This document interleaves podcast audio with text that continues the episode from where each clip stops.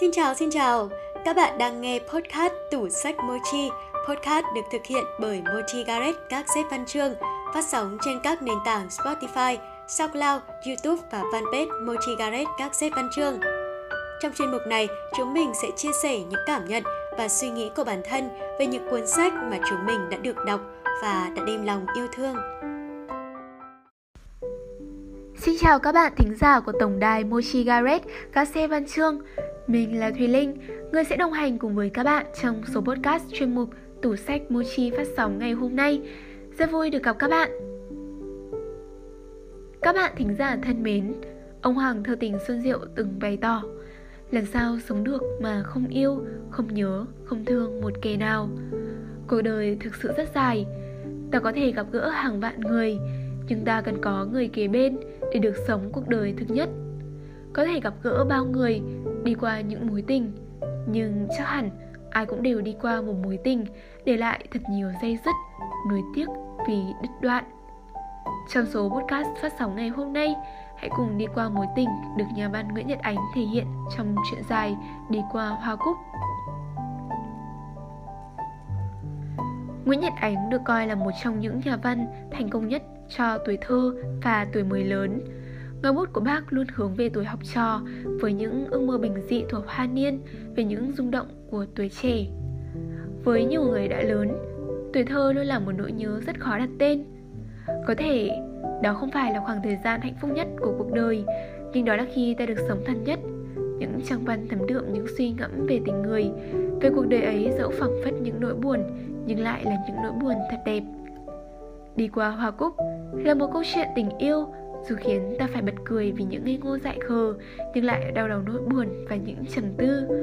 Bởi lẽ, ở đời có những sự kiện, những khuôn mặt thoảng qua đời ta như cơn gió tình cờ, chẳng lưu lại một điều gì trong ký ức. Nhưng cũng có những biến cố khắc sâu vào tâm hồn ta như dao chém vào đá, mãi mãi để lại trong trí não ta một vết hằn mà năm tháng chỉ đánh bóng nó lên, chứ không thể làm nó phai đi. Chuyện được kể qua lời của nhân vật tôi, Trường, một cậu học trò 16 tuổi, độ tuổi không còn trẻ con, nhưng cũng chưa lớn. Trước giờ, cậu vẫn vô tư hồn nhiên với những thú vui trốn học đi chơi, chia phe đánh lộn, vật nhau bụi đất mù trời. Nhưng ở nhà ngoại của trường, nơi có hàng rào hoa giấy đỏ, có giả bông cúc vàng rực rỡ, mùa hè ấy đã mãi mãi thay đổi con người cậu. Trường sống tại đây, cùng với ông ngoại của mình làm nghề bốc thuốc và dì Miên.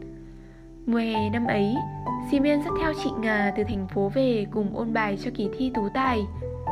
Chị Ngà gắn với một kỷ niệm xấu hổ đáng quên của trường. Đáng ra, sự cố kinh hoàng trong chuyến cắm trại đó sẽ chìm vào quên lãng nếu không có gì Miên gợi lại. Trường thấy chị Ngà xinh hơn, nụ cười của chị đẹp hơn và trường bỗng nhiên thấy mình nghe theo mọi lời chị nga nói. Và từ đó cậu có những rung động đầu đời. Tình yêu làm cho một cậu nhóc ham chơi Chưa hiểu chuyện đời trưởng thành hơn.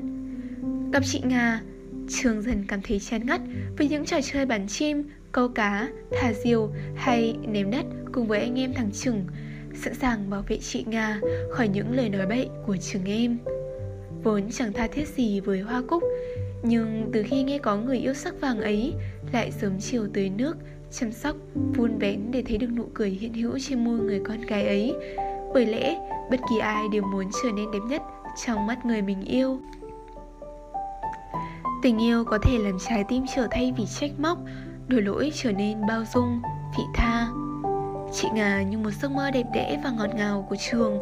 Tình cảm của trường hồn nhiên, trong sáng Chứ không vô vập, vội vã như của anh Điền, Một kẻ chẳng dễ mến gì. Anh Điền mang một trường tính cách khác hẳn với trường Và cũng để ý đến chị Nga. Nhưng cho rất nhiều nhưng nhận chẳng bao nhiêu. Trường lại là kẻ phải trượt dài trên những nỗi buồn, Chỉ có thể đứng từ xa, chứng kiến tất cả, Nhưng chẳng nhận lại điều gì. Cứ thế, đi qua hoa cúc, Làm con người ta lớn dần theo thời gian, Chỉ còn lại những kỷ niệm Nỗi buồn ở lại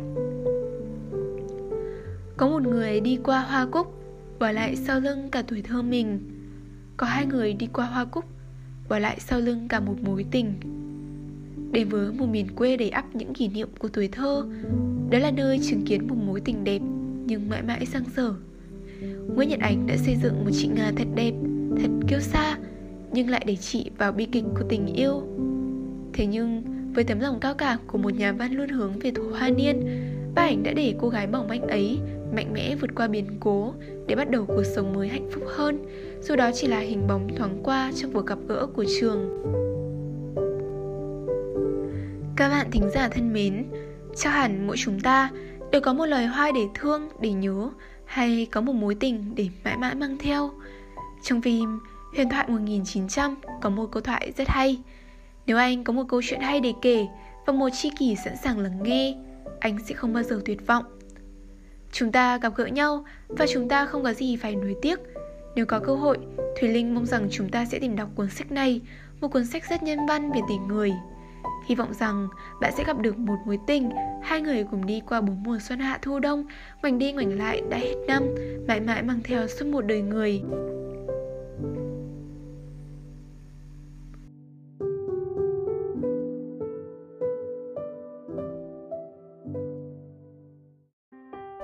Tập phát sóng của chuyên mục tủ sách Mochi đến đây xin được phép kết thúc.